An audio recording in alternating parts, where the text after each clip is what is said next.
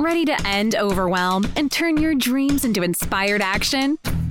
Welcome to the Get Fired Up and Focus podcast, where you'll learn how to plan, prioritize, and fire up your productivity so you can work less and live more. And now your host, MBA award-winning business strategist and mompreneur, Rachel Cook. If you're ready to get fired up and focused, I've created a free 21-day course to help you get laser-focused, turbocharge your productivity, and get bigger results faster in your business. Give me 30 minutes a day, and I'll show you how you can work less and live more. Visit firedupandfocused.com/podcast to get instant access to the entire Fired Up and Focused challenge delivered to your inbox daily, as well as exclusive bonuses only available to podcast listeners. You're listening to the Get Fired Up and Focused podcast, episode 11. In the last few episodes, we've been honing in on how we can start moving towards a model where we, as the CEOs, are spending more of our time working on the big picture and the highest value CEO level tasks and projects. But before we get on to that super fun CEO work, we're going to continue simplifying, streamlining, and systematizing our administrative, operations, and customer service tasks. Again, these are the types of things that are taking up so much time for many new entrepreneurs. This is the busy work. This is where we feel that we're getting bogged down in our business and our business is running us instead of the other way around.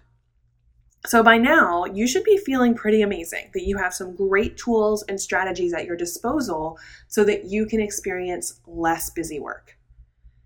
And it all begins by saying yes to systems. Systems equal freedom. And it's so hard to believe, right? It sounds like they're this boring thing that only huge corporations ever need to worry about.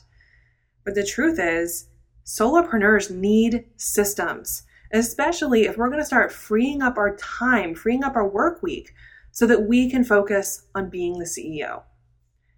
Why do systems equal freedom? Well, first, systems free up your time. When you have things systematized, you become more efficient. When you're able to get through those things more quickly, even if you're completely solo, you don't have any support, you don't have a team or an assistant, you can get those things crossed off your list so much faster. It allows you to shift your time and attention to what really moves your business forward. Second, systems prevent mistakes. If you've ever got frustrated with these busy type of tasks and then the wrong link goes out to someone or the wrong date goes on the appointment reminder, these mistakes tend to happen when there's not a clear checklist, there's not a clear process in place, and there's nothing to help you make sure that you're getting it done the right way the first time. So you end up always cleaning up messes in your business, putting out too many fires. And finally, systems help you to stay on task. They help you to know exactly what step needs to happen next, and then the step after that, and then the step after that, so that you can achieve the desired result you're looking for. This is really, really important. If you want to be more efficient, where you're getting more done in less time, then you want to know exactly what you need to be doing. As my friend Amber McHugh says, systems help you to clone yourself. This is one of those areas where I hear people say all the time, I think I need an assistant, but I don't know what I could have them do. And the reason they don't know what they could have an assistant do is because they don't have a single checklist in place in any area of their business. So they're worried that they're going to have to sit there and spend all this time training someone. The truth is, if you want to grow your business, you have to get out of your own way. You basically have two options. One, you can get faster and more efficient at doing all these types of tasks yourself. Or two, you learn how to pass those things off, to delegate them to a team member so that you're not the bottleneck in your business.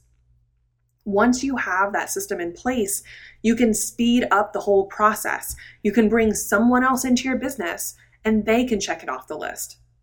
You'll start to grow because now your time is spent adding more value to your business.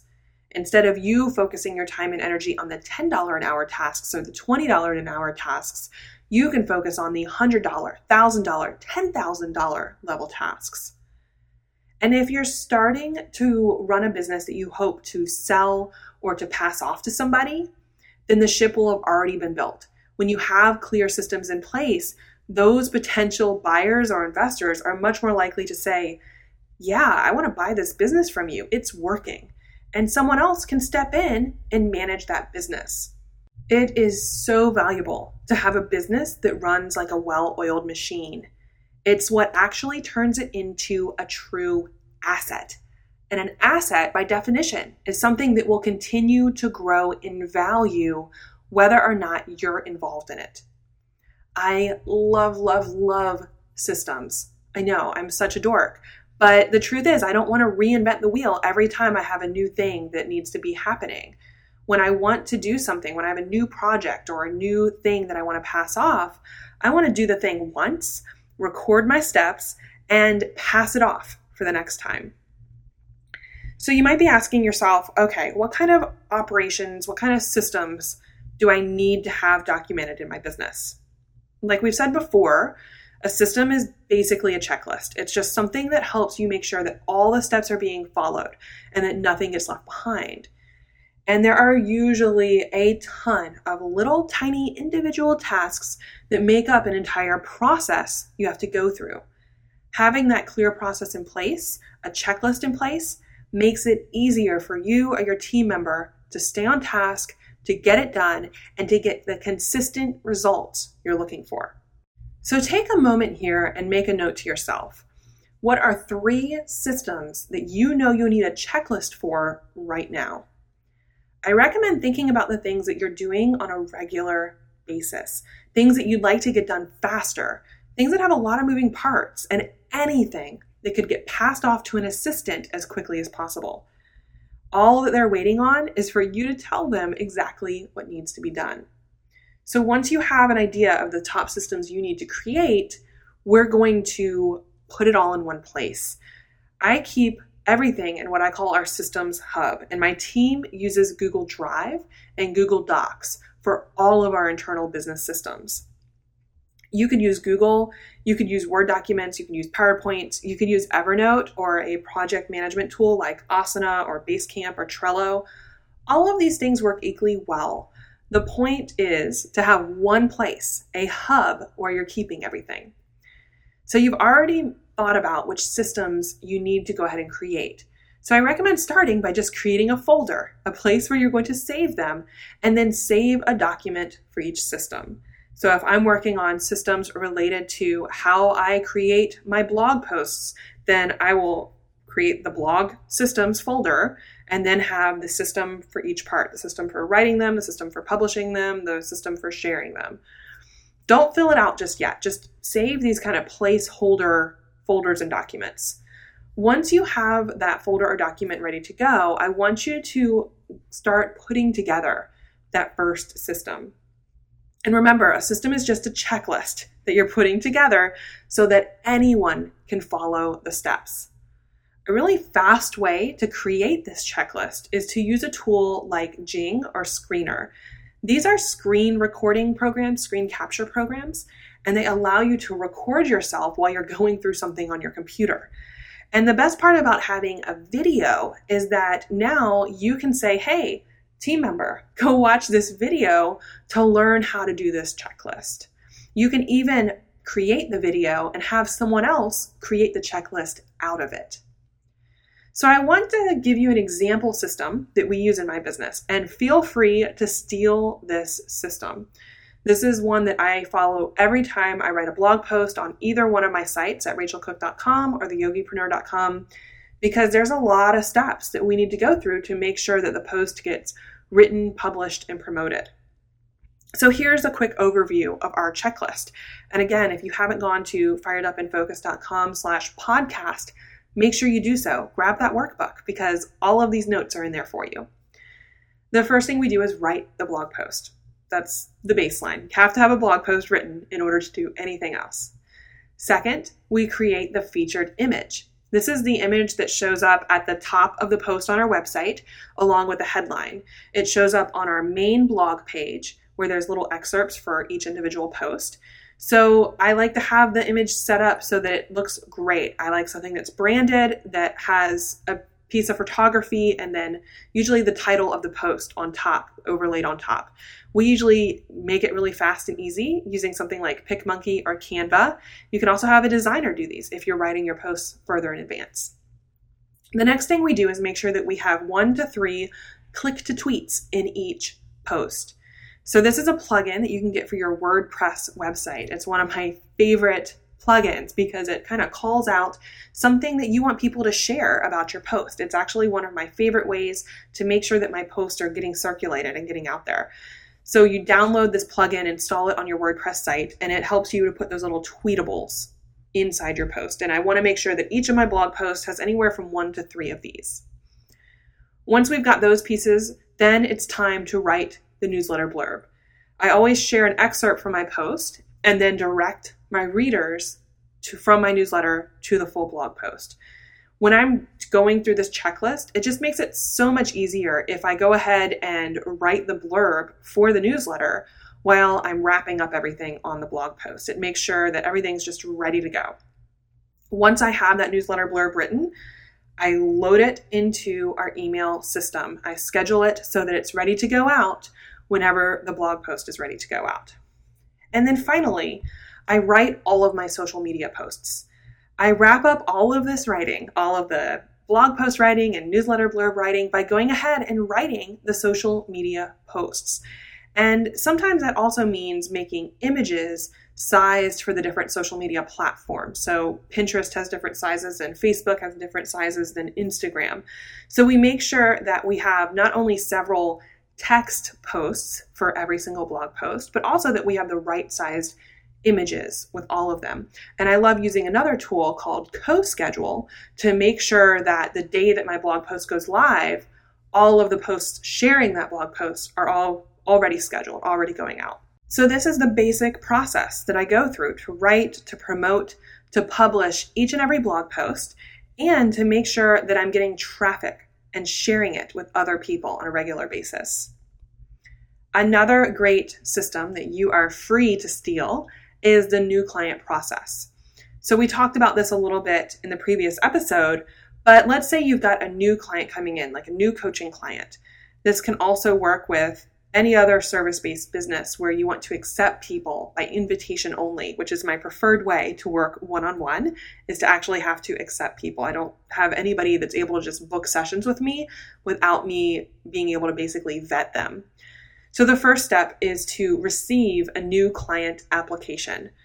You should have an application or a request for more information on your website. I love having an application because it allows me to screen people and make sure that they're actually a good fit before I say yes to working with them.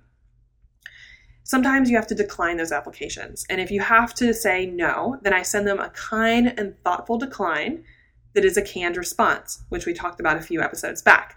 For me, it's sometimes just because I'm booked out or I just don't have room for any more one-on-one clients.